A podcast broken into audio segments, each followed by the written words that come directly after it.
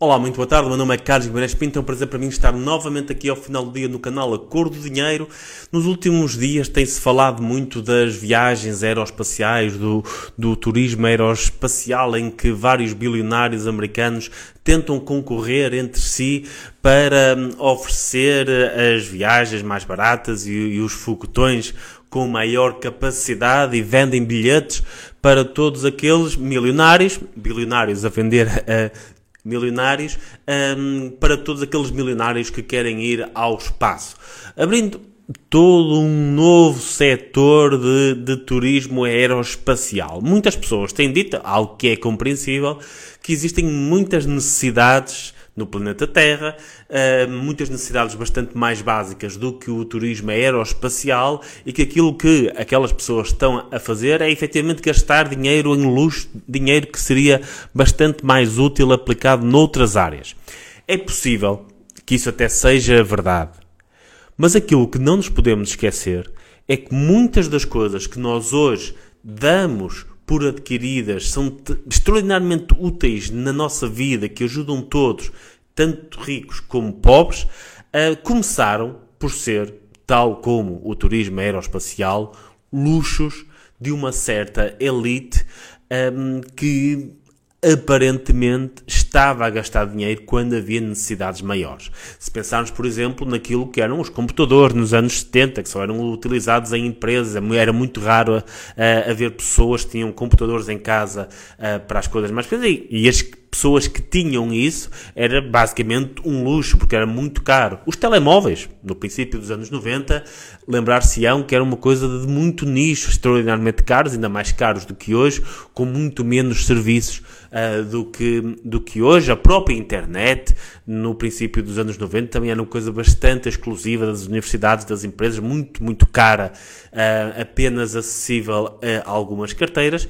E todas estas coisas ao longo dos anos foram-se um, expandindo e hoje são usadas por todas as pessoas, ricas e pobres, e são extraordinariamente importantes na vida das pessoas. Qualquer pessoa que tenha ido à África sabe o quão importante é, muitas vezes para vendedores de rua que nem, nem casa têm, uh, mas ter o telemóvel que lhes permite uh, ter diferentes tipos de contactos, enviar dinheiro para a família, receber dinheiro e por aí. Estamos a falar de um bem que há apenas 30 anos era um bem de luxo.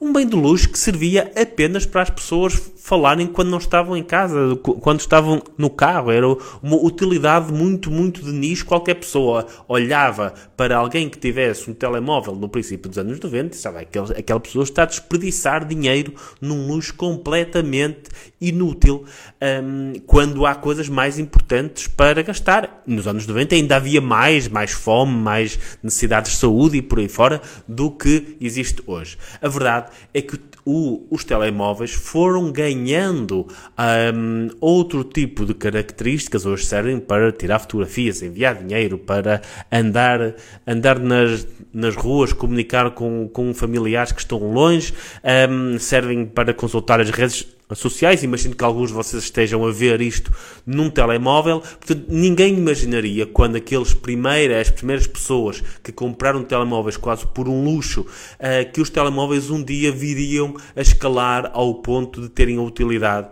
que têm hoje.